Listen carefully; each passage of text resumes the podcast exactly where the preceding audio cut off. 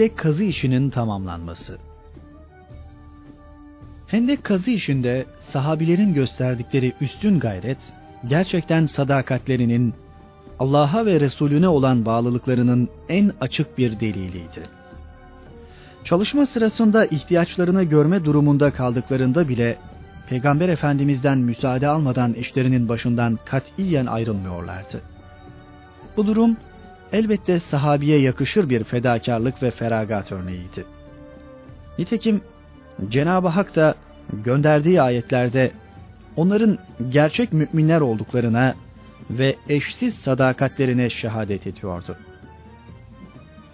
Gerçek müminler ancak o kimselerdir ki Allah'a ve Resulüne iman etmişler ve toplu bir işte bulundukları vakitte peygamberden izin almadıkça bırakıp gitmezler.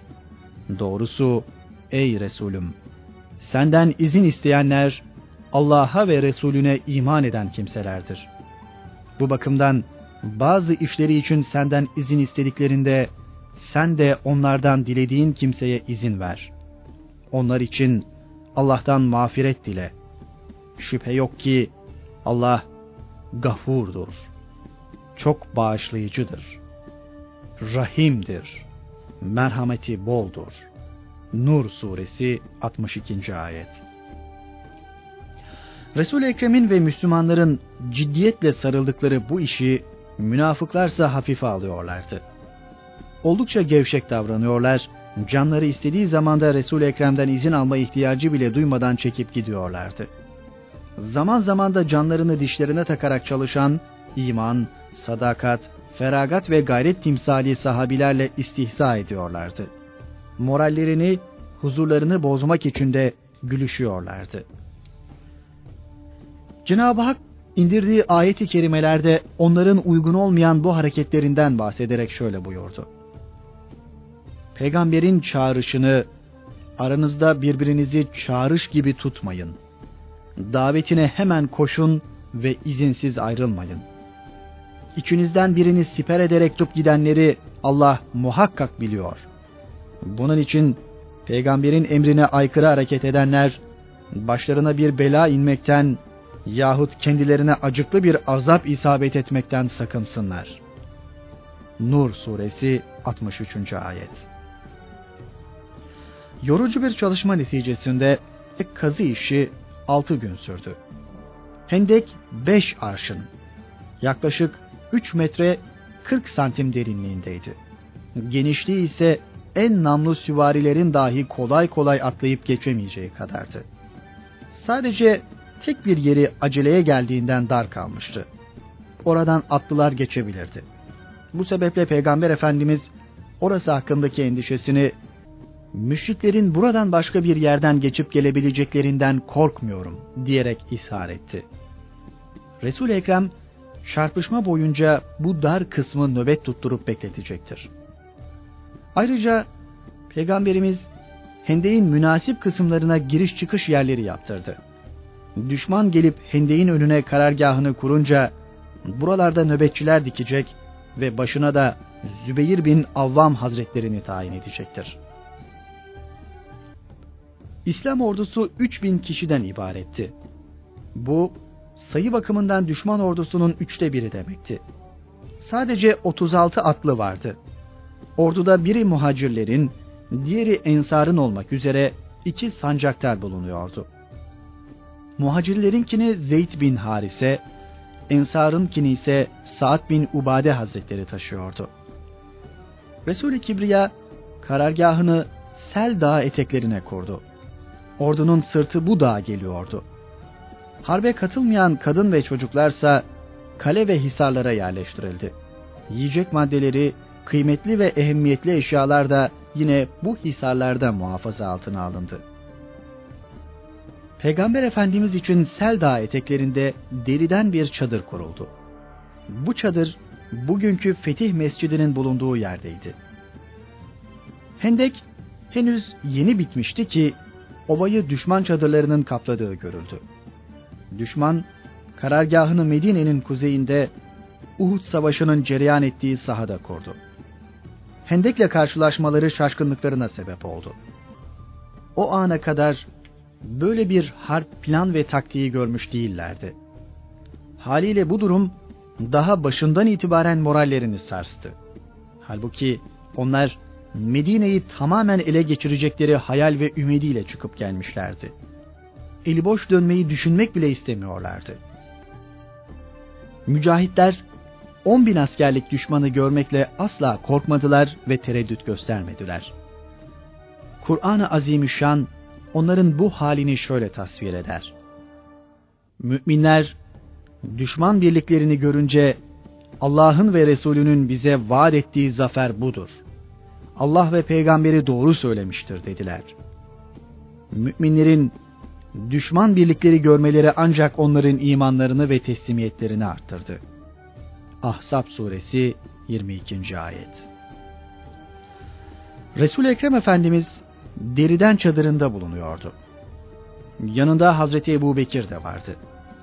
Müslümanlar Hendek kenarında düşmanı gözetlemek ve nöbet tutmaktaydılar. Bu sırada Hazreti Ömer Resulullah'ın huzuruna vardı. Ya Resulullah, aldığım habere göre beni Kurayza Yahudileri anlaşmayı bozmuşlar ve düşmana yardım kararı almışlardır. Beklenmeyen bu haber Peygamber Efendimiz'i fazlasıyla müteessir etti. Halbuki bu kabilenin reisi Kaab İbni Esed'le anlaşması vardı. Bunun için o taraftan emindi. Üzülen Efendimizin dudaklarından şu cümleler döküldü. Allah bize yeter, o ne güzel vekildir. Beni Kurayza büyük bir Yahudi kabilesiydi ve Medine-i Münevvere dışında kuvvetli kalelerde oturuyorlardı. Resul-i Kibriya Efendimizle anlaşmaları vardı. Buna göre Medine için harici bir tehlike söz konusu olduğu zaman Müslümanlarla birlikte şehri müdafaa edeceklerdi. Ayrıca Peygamber Efendimiz'den habersiz de hiçbir askeri harekatta bulunmayacak, Kureyşli müşriklere ve onlara yardım edenleri korumayacaklardı. Bu haber üzerine Peygamber Efendimiz Zübeyir bin Avvam'ı durumu tahkik için Beni Kurayza Yahudilerinin yurduna gönderdi. Hazreti Zübeyir, Kurayza oğullarının kalelerini onardıklarını, harp, talim ve manevraları yaptığını bizzat gördü. Gelip durumu Efendimiz'e haber verdi. Resulullah bu fedakarlığı üzerine hakkında şöyle buyurdu. Her peygamberin bir havarisi vardır. Benim havarim de Zübeyir'dir. Hazreti Ömer'in verdiği haber doğruydu. Beni Nadir Yahudilerinin reisi Huey bin Ahdab gelip Kurayza oğulları reisi Kaab bin Esed'i kandırmıştı. O da anlaşmayı bozmuştu. Resul-i Kibriya Efendimiz durumu tekrar inceden inceye tahkik etmek ve onlara nasihatte bulunmak üzere Evs kabilesinin lideri Sa'd bin Muaz, Hazreç kabilesinin lideri Sa'd bin Übade, Abdullah bin Revaha ve Havvat bin Cübeyr'i Beni Kurayza Yahudilerine şu talimatı vererek gönderdi. Gidiniz, bakınız, şu kavimden bize erişen haberin doğruluğunu bir kere de siz tahkik ediniz. Eğer doğruysa onu bana halkın anlayamadığı biçimde kapalı bir dil kullanarak bildiriniz. Ben onu anlarım. Açıkça söyleyip de halkın kalbine korku ve zaaf düşürmeyiniz. Şayet onlar aramızdaki anlaşmaya sadık bulunuyorlarsa bunu halka açıkça ilan edebilirsiniz. Bu güzide sahabiler Beni Kurayza Yahudilerinin yurtlarına gittiler. Anlaşmayı bozmanın çirkinliğinden bahsederek onlara nasihatte bulundular. Fakat onlar kulak asmadılar ve anlaşmayı bozduklarını açıkça ilan ettiler. Hatta Resul-i Kibriya Efendimiz hakkında ileri geri konuşacak kadar küstahlıkta bile bulundular. Müslüman elçiler bu durumdan son derece rahatsız oldular. Kurayza oğullarının öteden beri müttefiki olan Hazreti Sa'd bin Muaz, sizinle cenk etmedikçe Allah canımı almasın diye hiddetli hiddetli konuştu. Daha sonra Müslüman elçiler geri dönüp durumu Resul-i Kibriya Efendimiz'e kapalı bir şekilde arz ettiler. Peygamber Efendimiz onlara haberinizi gizli tutunuz. Ancak bilene açıklayınız. Çünkü harp tedbirden ve aldatmaktan ibarettir dedi. Artık Medine çepeçevre düşman tarafından sarılmış demekti. Cenab-ı Hak Kur'an-ı Kerim'de bu hususa şöyle işaret buyurur. O vakit kafirler üstünüzden vadinin üst ve doğu tarafından bir de altınızdan vadinin aşağı ve batı tarafından size gelmişlerdi. O zaman gözler yılmış, kalpler gırtlaklara dayanmıştı. Ahzab suresi 10. ayet. Bu esnada Kureyza oğulları Huvey bin Ahtab'ı Kureyşlilere göndererek Medine'ye geceliğin baskında bulunmak üzere müşriklerden yüz, Gatafanlardan da yüz kişi istediler. Onlar bu kuvvetle birleşerek Medine kale ve hisarlarındaki kadın ve çocuklar üzerine baskın yapacaklardı. Bu haber Müslümanları büyük bir telaşa düşürdü.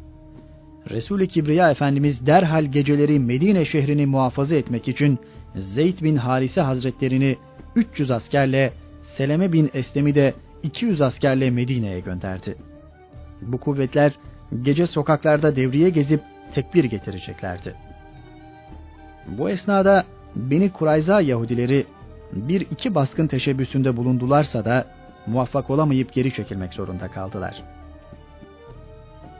Beni Kurayza'nın ikinci baskın denemesi esnasındaydı. On kadar Yahudi, Peygamber Efendimizin halası Hazreti Safiye'nin de içinde bulunduğu Hassan bin Sabit'in köşkünü ok yağmuruna tuttular. Hatta içeri girmeye kadar kalkıştılar.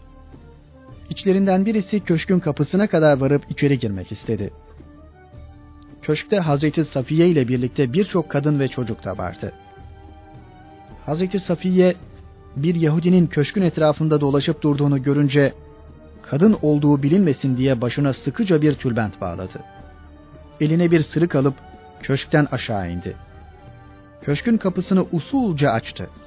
Adamın arkasından yavaşça varıp sırıkla başına bir darbe indirdi. Orada işini bitirdi. Sonra da başını kesip Yahudilere doğru fırlattı. Bunun üzerine diğer Yahudilere korkuya kapılıp bize Müslümanların ailelerini yanlarına adam bulundurmaksızın kimsesiz ve yalnız bıraktıkları haber verilmişti. Halbuki öyle değilmiş diyerek dağıldılar. 500 civarında mücahidi Medine'ye gönderip şehri koruma altına alan Resul-i Kibriya Efendimizin kendisi de geceleri düşmanın oradan geçebileceği düşüncesiyle Hende'in en dar yerini bizzat bekliyordu. Hazreti Ayşe der ki, Resulullah Hendek'teki gediği beklemek için gidip geldiği sırada soğuktan tir tir titriyordu. Yanıma gelip biraz ısındıktan sonra ben düşmanın oradan başka bir yerden geçip gelebileceğinden korkmuyorum. Keşke bu gece Müslümanlardan biri benim yerime orayı beklese buyurdu. O anda bir silah ve demir aleti şakırtısı işittim. Resulullah kim o diye seslendi. Sa'd bin Ebi Vakkas diye cevap verdi. Resulullah bu gediği sana havale ediyorum. Orayı sen bekle buyurdu. Kendisi de uyudu. Münafıklar devamlı evlat ve iyalimizi yalnız bırakıp da burada sefaletle beklemek akıl kârı değildir diyerek Müslümanlara şüphe ve vesvese vermeye çalışıyorlardı. Bir kısmı ise bizzat Resulü Kibriya Efendimizin huzuruna çıkarak evlerimiz Medine'nin dışındadır. Duvarları da alçak olup düşman ve hırsızlara açıktır diyerek Hendek'ten ayrılma müsaadesi istiyorlardı. Peygamber Efendimiz bunların bir kısmına müsaade etti. Aslında münafıkların maksadı böyle kritik bir anda ordudan ayrılarak Müslümanların maneviyatını bozmaktı.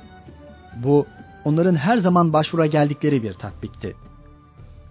Nitekim Sa'd bin Muaz Hazretleri bir kısım münafıkların Hazreti Resulullah'tan müsaade istediğini görünce şöyle demekten kendini alamamıştı. Ya Resulullah bunlara izin verme. Vallahi biz ne zaman bir musibete uğrasak, sıkıntıya girsek onlar hep böyle yaparlar.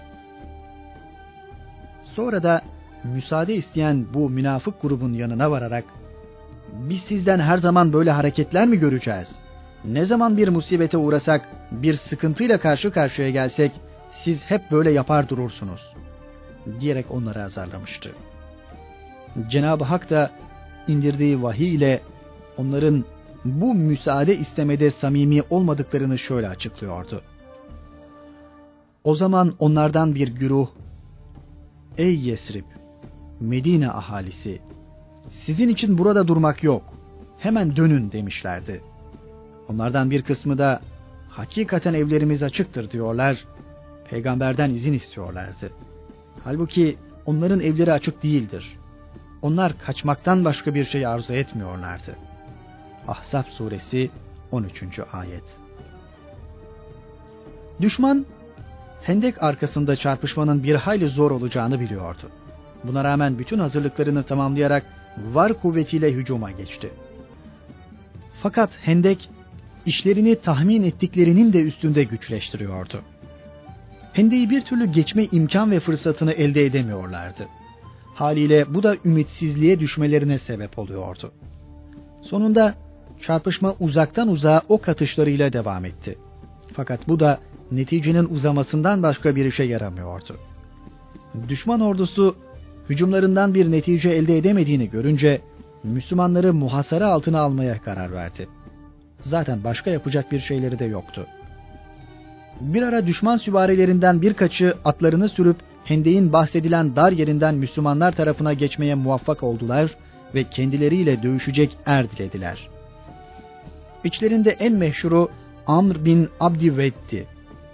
Birçok hadise görüp geçirmiş, yalnız başına birçok topluluğu dağıtmış, cesur ve silahşörlükte mahir bir süvariydi. Arap kabileleri onu bir bölük süvariye mukabil tutarlardı. Onunla dövüşmek için fevkalade cesaretli ve yürekli olmak gerekirdi. Bu sebeple kimse ona karşı çıkmak istemezdi. Bu sefer Amr dövüşecek er dileyince Hazreti Ali ya Resulullah ona karşı ben çıkarım müsaade eder misiniz dedi. Peygamber Efendimiz sen otur ya Ali gelen Amr'dır buyurdu. Amr tekrar Müslümanlara meydan okudu. İçinizde muharebe meydanına çıkacak er yok mudur? Hani sizin ölülerinize tayin ettiğiniz cennet nerede? dedi. Hazreti Ali tekrar karşısına çıkmak istedi. Resul Ekrem Efendimiz yine ya Ali o Amr'dır buyurarak izin vermedi. Karşısına kimsenin çıkmadığını gören Amr bütün bütün şımardı ve iğrenç küfürler savurarak er meydanına çıkacak kimse yok mu diye üst perdeden bağırdı. Hazreti Ali tekrar cesaretle yerinden fırladı. Onunla ben dövüşürüm ya Resulullah dedi. Resul-i Kibriya Efendimiz yine ya Ali o Amr'dır buyurdu. Hazreti Ali da olsa çıkar dövüşürüm ya Resulullah dedi. Bunun üzerine Fahri Alem Efendimiz Allah'ın arslanına müsaade etti. Bizzat kendi eliyle zırhını ona giydirdi ve Zülfikar adlı kılıcını beline bağladı. Sarığını da başına sardıktan sonra Ya Rab, amcam oğlu Ubeyde, Bedir'de ve amcam Hamza Uhud'da şehit oldular. Yanımda bir amcazadem Ali kaldı. Sen onu muhafaza eyle. Ona yardımını ihsan eyle. Beni de yalnız bırakma diye dua etti. Hazreti Ali yaya olarak imanından gelen heybetle Amr'a doğru yürüdü. İki tarafta bu büyük dövüşü hayranlıkla seyre hazır duruyordu. Zırha bürünen Hazreti Ali'nin gözlerinden başka hiçbir tarafı görünmüyordu. Amr, sen kimsin diye sordu. Hazreti Ali, ben Ali'yim diye cevap verdi. Amr, bu bıyıkları yeni terlemiş genci karşısında bulunca bir merhamet ve istihfaf tavrı aldı.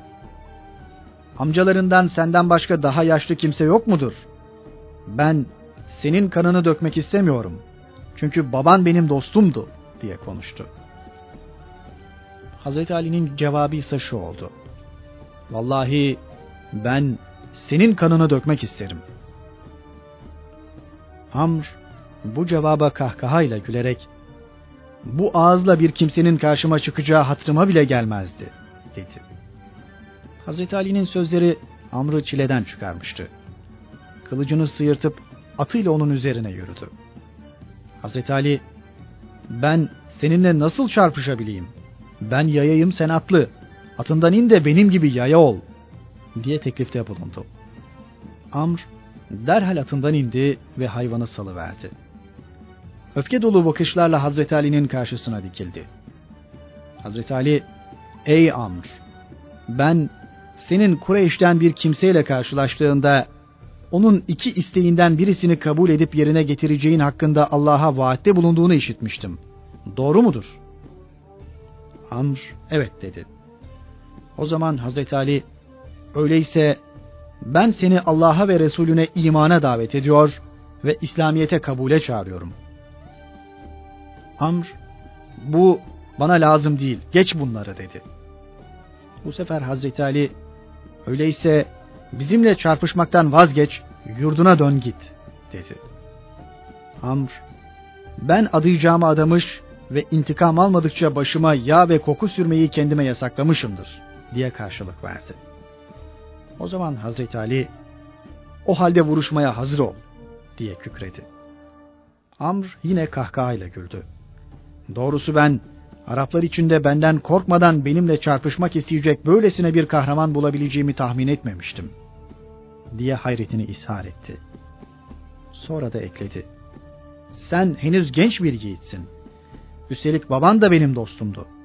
Benimle çarpışmaktan vazgeçip dön. Geri git. Seni öldürmek istemiyorum.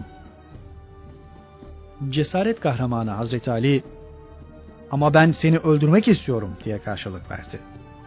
Hazreti Ali'nin son cümlesi Amr'ı son derece hiddetlendirmişti.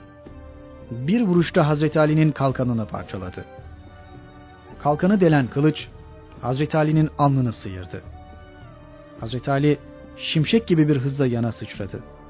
Bu sefer sıra oradaydı. Amr'ın boyun köküne Zülfikar'la şiddetli bir darbe indirdi. Amr'ın başı bir tarafa, gövdesi bir tarafa düştü. Bir anda feryat ve çığlıklar koptu. Ortalık birbirine karıştı. Hazreti Ali ise Cenab-ı Hakk'ın bu muvaffakiyeti kendisine ihsan etmesinden dolayı Allahu Ekber diyerek tekbir getirdi. Resul-i Ekrem ve Müslümanlar da tekbir getirince bir anda her taraf tekbirlerle çınlandı. O esnada Kureyş süvari ve şairlerinden olan Hübeyre bin Ebi Vehb, Hazreti Ali ile çarpışmaya yeltendi. Fakat bir kılıç darbesi yiyince çareyi kaçmakta buldu. Bu sefer onu Hazreti Zübeyir bin Avvam takip etti. Kılıçla vurup atının eğerini kesti. Daha sonra Hazreti Zübeyir Neffel bin Abdullah'ın peşine düştü. Şiddetli bir darbeyle onu yukarıdan aşağı doğru ikiye biçti. Sonraları Hazreti Zübeyir'e senin kılıcın gibi kılıç görmedik denilince şu cevabı verdi. Onu yapan kılıç değildir, bilektir. Kureyş'in diğer süvarileri dehşete kapılarak dolu dizgin kaçmaya başladılar.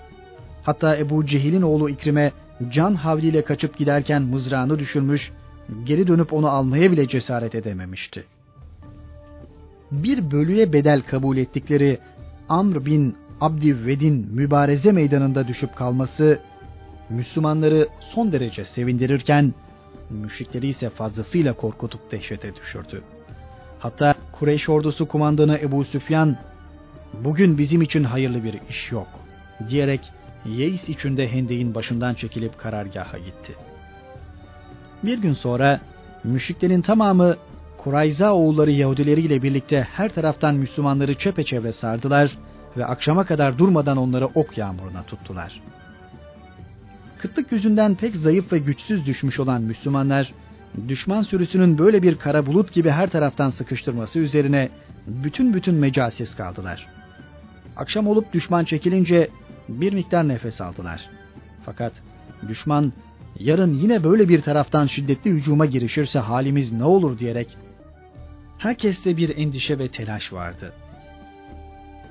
Münafıklar zümresi Müslümanların maruz kaldıkları bu sıkıntı ve kıtlığı fırsat bilerek onların maneviyatlarını bozucu telkinlerde bulunmaya başladılar. Muhammed size Kayser'in ve Kisra'nın hazinelerini vaat ediyor. Halbuki şu anda hendek içinde hapsolmuşsunuz. Korkudan abdest bozmaya bile gidemiyoruz. Bu vaat ettiği nerede? Biz nerede? Allah ve Resulü bize aldatıştan başka bir şey vaat etmiyor, dediler. Kur'an-ı Kerim bu hususa da işaret eder.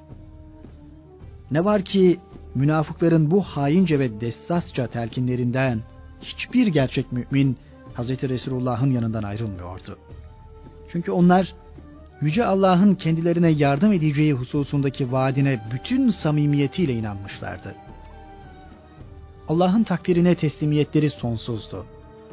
Allah ve Resulü uğruna her türlü musibet ve sıkıntıya seve seve katlanıyorlardı. Münafıklarsa tam tersine Medine'yi çepeçevre saran düşman ordusunun kainatın efendisi peygamberimizle ashab-ı kiramın vücutlarını ortadan kaldıracağını sanıyorlardı. Hatta bunu istiyorlardı. Böylece bu ağır imtihanda gerçek müminlerle münafıklar birbirinden ayrılıyorlardı. Kur'an-ı Azimüşşan'ın konuyla ilgili şu ayeti ne kadar ibret vericidir. Ey müminler! Yoksa siz sizden evvel gelenlerin hali başınıza gelmeden cennete girivereceğinizi mi sandınız? Onlara öyle yoksulluklar ve sıkıntılar gelip çattı ve çeşitli belalarla sarsıldılar ki hatta peygamberleri mahiyetindeki müminlerle birlikte Allah'ın yardımı ne zaman yetişecek diyordu. Gözünüzü açın. Allah'ın yardımı yakındır muhakkak. Bakara suresi 214. ayet. Muhasara uzadıkça uzuyordu. Müşriklerin baskısı ve hücumları her defasında Müslümanlar tarafından püskürtülüyordu. Muhasaranın uzaması her iki tarafa da büyük sıkıntı, açlık ve soğukla karşı karşıya bırakmıştı. Mahsul, harbin başlamasından bir ay kadar önce tarlalardan toplanmış olduğu için düşman ordusunun at ve develerinin yiyecekleri de tükenmiş, hayvanlar açlıkla karşı karşıya gelmişlerdi. Bütün bunlar düşman safında gevşekliğe ve ümitsizliğe ve yılgınlığa sebep oluyordu.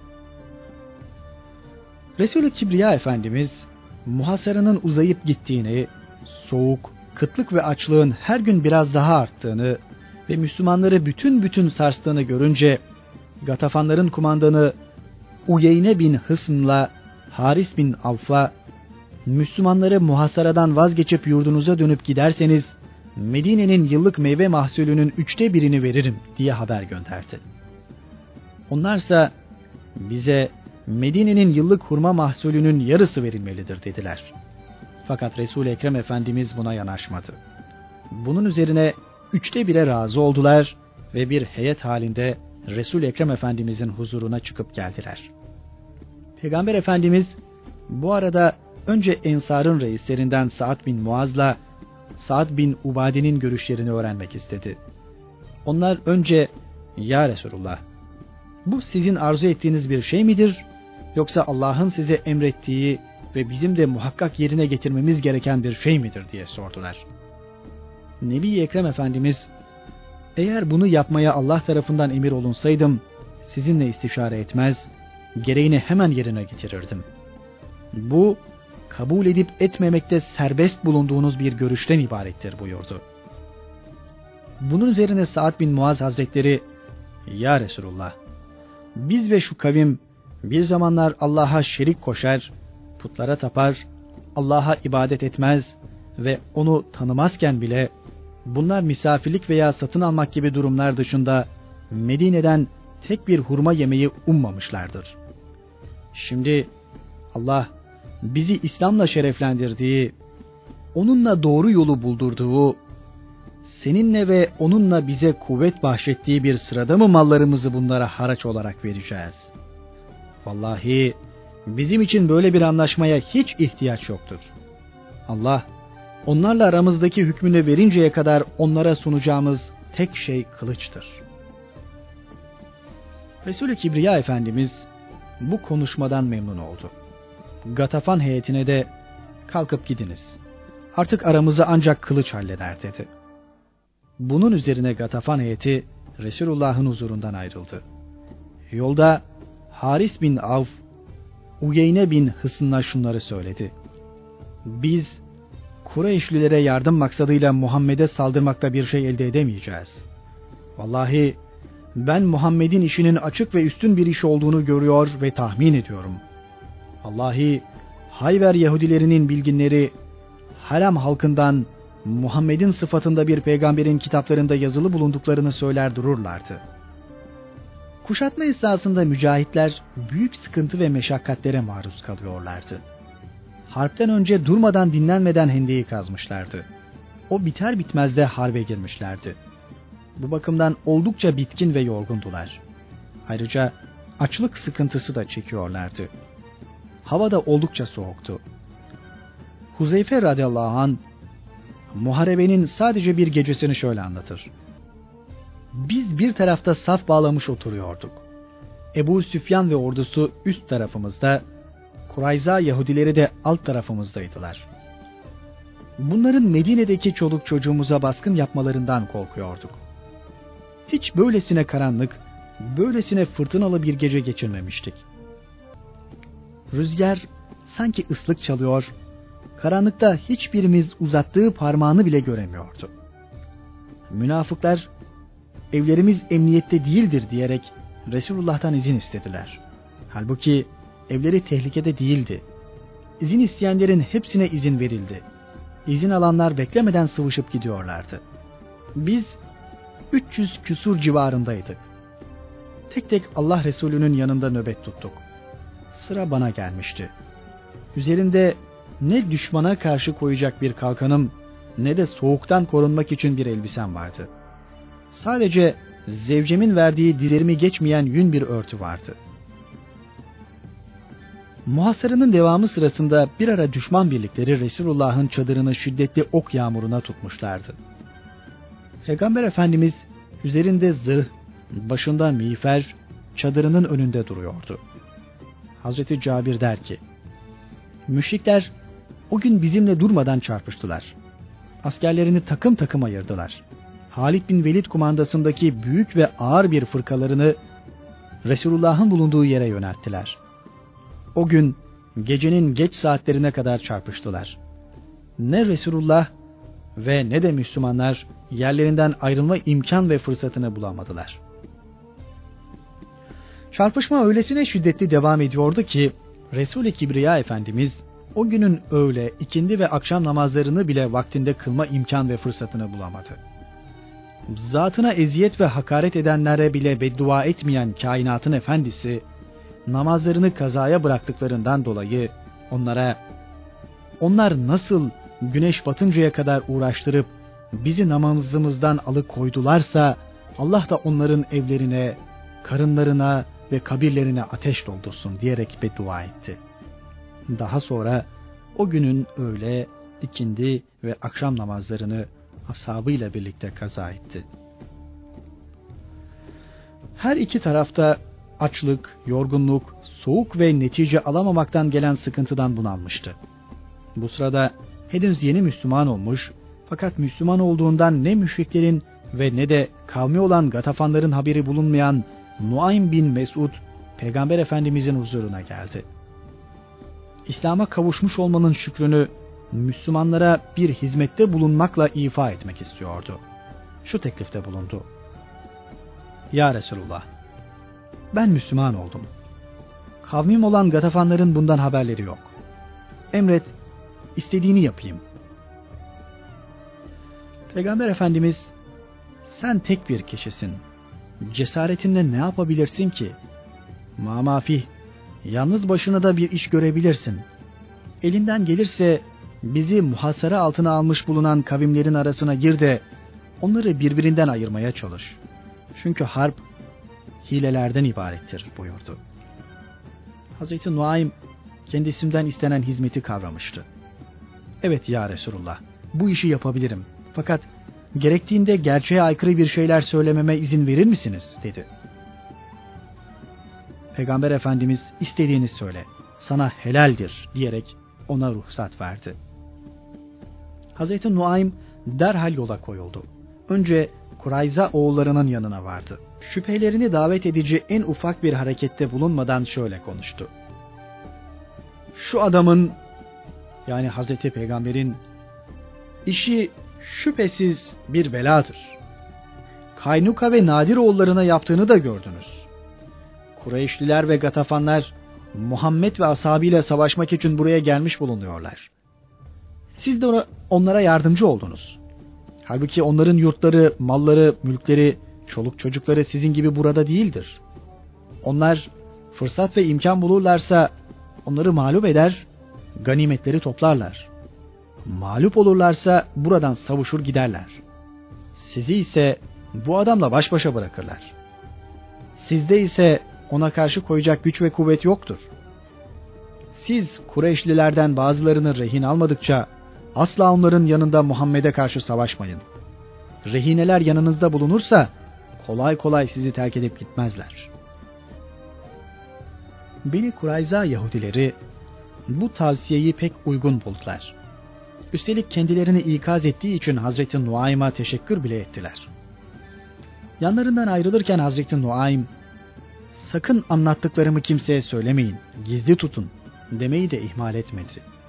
Onlar da gizli tutacaklarına dair söz verdiler. Beni Kurayza'nın yanından ayrılan Hazreti Nuaym doğruca Kureyş müşriklerinin yanına vardı ve sizi ne kadar çok sevdiğimi bilirsiniz. Muhammed'den ayrı olduğum da malumunuzdur. Öğrendiğim bir şeyi size söylemek zorundayım. Ama sır olarak saklayacağınıza yemin edin, dedi. Yemin ederiz dediler. Hazreti Nuaym, haberiniz olsun ki Kurayza oğulları Muhammed'le ittifaklarını bozduklarına pişman olmuşlardır. Aralarının tekrar düzelmesi için ileri gelenlerinizden birçok kimseyi sizden rehin isteyeceklermiş. Ve Muhammed'e tekrar barışmak için onların boyunlarını vuracaklarmış. Bununla birlikte Nadir oğullarının da tekrar yurtlarına dönmelerine müsaade alacaklarmış. Şayet Kurayza oğulları ileri gelen adamlarınızı rehin almak için size bir haber gönderirlerse sakın ha eşrafınızdan bir tek kimseyi dahi göndermeyiniz. Hazreti Nuaym bundan sonra kendi kabilesi olan Gatafanların yanına vardı. Ey Gatafan topluluğu! Sizler benim kabilemsiniz. Bana en sevgili olan kişilersiniz diye söze başladıktan sonra şöyle konuştu. Yahudilerin sizlerle yapmış oldukları anlaşmayı bozduklarını ve Muhammed'le anlaşmak üzere olduklarını öğrendim. Beni Nadir'i Medine'ye kabul etme karşılığında beni Kurayzalar onunla sulh edeceklermiş. Hz. Nuaym böylece kendi kabilesini de söylediklerine inandırmayı başardı. Hz. Nuaym'ın taktiği müsbet neticesini vermeye başladı. Plan gereği beni Kurayza Yahudileri müşriklerin ileri gelenlerinden rehin almak üzere 70 kişi istediler. Onlarsa bunu yine Hz. Nuaym'ın talimi üzere reddettiler. Haliyle bu durum aralarını açtı. Her iki tarafta demek Nuaym'ın söyledikleri doğruymuş diyerek aralarındaki münasebetleri kestiler. Beni Kurayzalar aynı şekilde Gatafanlardan da rehine istediler. Onlar da reddedince plan başarıyla neticelenmiş oldu. Müşrik ordusu son defa var gücü ve bütün şiddetiyle Hendek'in her tarafından hücuma geçti. Çarpışmalar çok şiddetli oluyordu. Karşılıklı ok ve taş atışlarıyla taraflar birbirlerini yıldırmak ve püskürtmek istiyorlardı. Harbin bütün şiddetiyle devam ettiği bu nazik anda Resul-i Kibriya Efendimiz ridasını üzerinden yere atıp ellerini kaderi mutlaka açarak şöyle dua ediyordu. Ey kitabı, Kur'an'ı indiren, hesabı en çabuk gören, kavim ve kabileleri bozgunlara uğratan Allah'ım. Şu kabileleri de hezimete uğrat. Sars onları Allah'ım. Onlara karşı bize yardım et. Allah'ım sen bu bir avuç Müslümanın helakını dilersen artık sana ibadet edecek kim kalır? O gün çarpışma bütün şiddetiyle devam etti. Artık hava kararmış, taraflar karargahlarına çekilmişlerdi. Gecenin karanlığında Hazreti Cebrail, Peygamber Efendimiz'e geldi ve düşman ordusunu estiren bir rüzgarla perişan edileceğini müjdeledi. Müjdeyi alan resul Ekrem iki dizi üzerine çöktü. Ellerini kaldırarak nusretini ulaştıran Cenab-ı Hakk'a bana ve ashabıma merhametinden dolayı sana hadsiz şükür ve hamd olsun Allah'ım diyerek şükrünü takdim etti. Cumartesi gecesiydi. Geceyle birlikte müşrik ordusunun bulunduğu sahada dondurucu bir rüzgar gürlemeye başladı. Bu en soğuk kış gecelerinde esen bir dondurucu rüzgardı. Müşriklerin gözleri toz ve topraklarla doldu. Kap kacakları uçuşuyor, çadırları sökülüyor, atlar develer birbirlerine karışıyor, gözler birbirini göremiyordu. Düşmanı artık müthiş bir korku ve panik havası sarmıştı.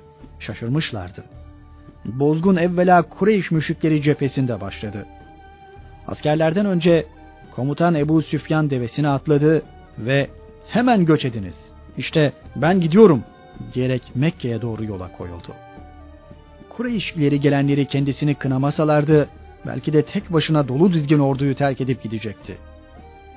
Kavminin ileri gelenlerinin ayıplamasına uğrayan Ebu Süfyan tek başına gitmekten vazgeçti ve geri döndü. Ne var ki artık orduda bozgun havası başlamıştı ve durdurulacak gibi değildi. Askeri toparlamak için gösterilen gayretler neticesiz kaldı. Süratle toparlanıp Mekke yolunu tutmaktan başka yapabilecekleri hiçbir şey kalmamıştı. Öyle yaptılar. Sadece takip edilmekten korktuklarından henüz o sırada müşrikler tarafından Müslümanlara karşı savaşan Amr bin As ve Halid bin Velid 200 kişilik bir süvari birliğiyle geride kaldı. Kureyş müşrikleri gerisin geri kaçınca kendileriyle ittifak etmiş bulunan diğer kabileler de ordugahtan ayrılıp yurtlarına döndüler. Peygamber Efendimiz ve Müslümanlara yapılan bu ilahi yardımdan Kur'an-ı Kerim'de şöyle bahsedilir. Ey iman edenler! Allah'ın üzerinizdeki nimetlerini hatırlayın. O zamanda ki size düşman orduları saldırmıştı da size onlara karşı bir rüzgar ve sizin görmediğiniz ordular, melekler göndermiştik. Allah ne işlerseniz hepsine hakkıyla görendir. Ahzab suresi 9. ayet. Düşmanın büyük bir hezimete uğrayıp çekilmekte olduğunu gören Fahri Alem Efendimiz, tebessümler arasında yardımı gönderen Cenab-ı Hakk'a hamd ve şükrettikten sonra şöyle dedi. Allah'tan başka ilah yoktur. Yalnız bir O vardır. Allah ordusunu aziz kıldı. Kuluna da yardım etti. Tek başına da ahsaba, Arap kabilelerine galebe etti.'' Müşrik ordusunun hiçbir müsbet netice alamadan eli boş döndüklerini Kur'an-ı Kerim bize şöyle haber verir. Allah Hendek Savaşı'ndaki o kafirleri hiçbir zafere erdirmeden öfkeleriyle geri çevirdi. Böylece Allah savaş yükünü müminlerden kaldırdı. Allah kavidir. Her şeye gücü yeter. Azizdir. Her şeye galiptir.'' Ahzab suresi 25. ayet. Bir ay kadar süren çetin bir çarpışma ve muhasara böylece Allah'ın yardımıyla sona ermişti. Düşmanlar perişan edilirken Müslümanlara da rahat bir nefes alma imkanı doğmuştu. Küffar ordusunun bu dönüşü artık bütün dönüşlerin başlangıcı sayılacaktı. Bundan böyle Müslümanlar üzerine yürüme cesaretini kendilerinde bulamayacaklardı. Zira Bedir Uhud ve işte Hendek gibi üç büyük savaşta müminlerin ne derece kuvvetli olduklarını ve onları bundan böyle mağlup etmenin kolay olmayacağını anlamış oluyorlardı. Gerisin geri dönen müşrik ordusunda hakim hava, yeis, keder ve üzüntüyken müminler arasında ise tam bir bayram havası vardı. Herkes memnun ve mesrurdu. Bunca yorucu çalışma, sebat ve cesaretle çarpışmanın neticesini böylesine güzel bir surette elde etmekle gönül huzuru içinde Rablerine hamd ve şükrediyorlardı. Hazreti Resulullah'ın şu müjdesi ise sevinçlerini kat kat arttırıyordu. Bundan sonra biz gidip onlarla çarpışacağız. Artık onlar gelip bizimle çarpışmayacaklardır. Resul-i Ekrem'le birlikte mücahitler bayram havası içinde Hendek'ten şehre döndüler. Bu muharebede mücahitler yedi şehit vermişlerdi. Kafirlerdense dört ölü vardı. Şehit olan sahabilerin hepsi de Ensardandı.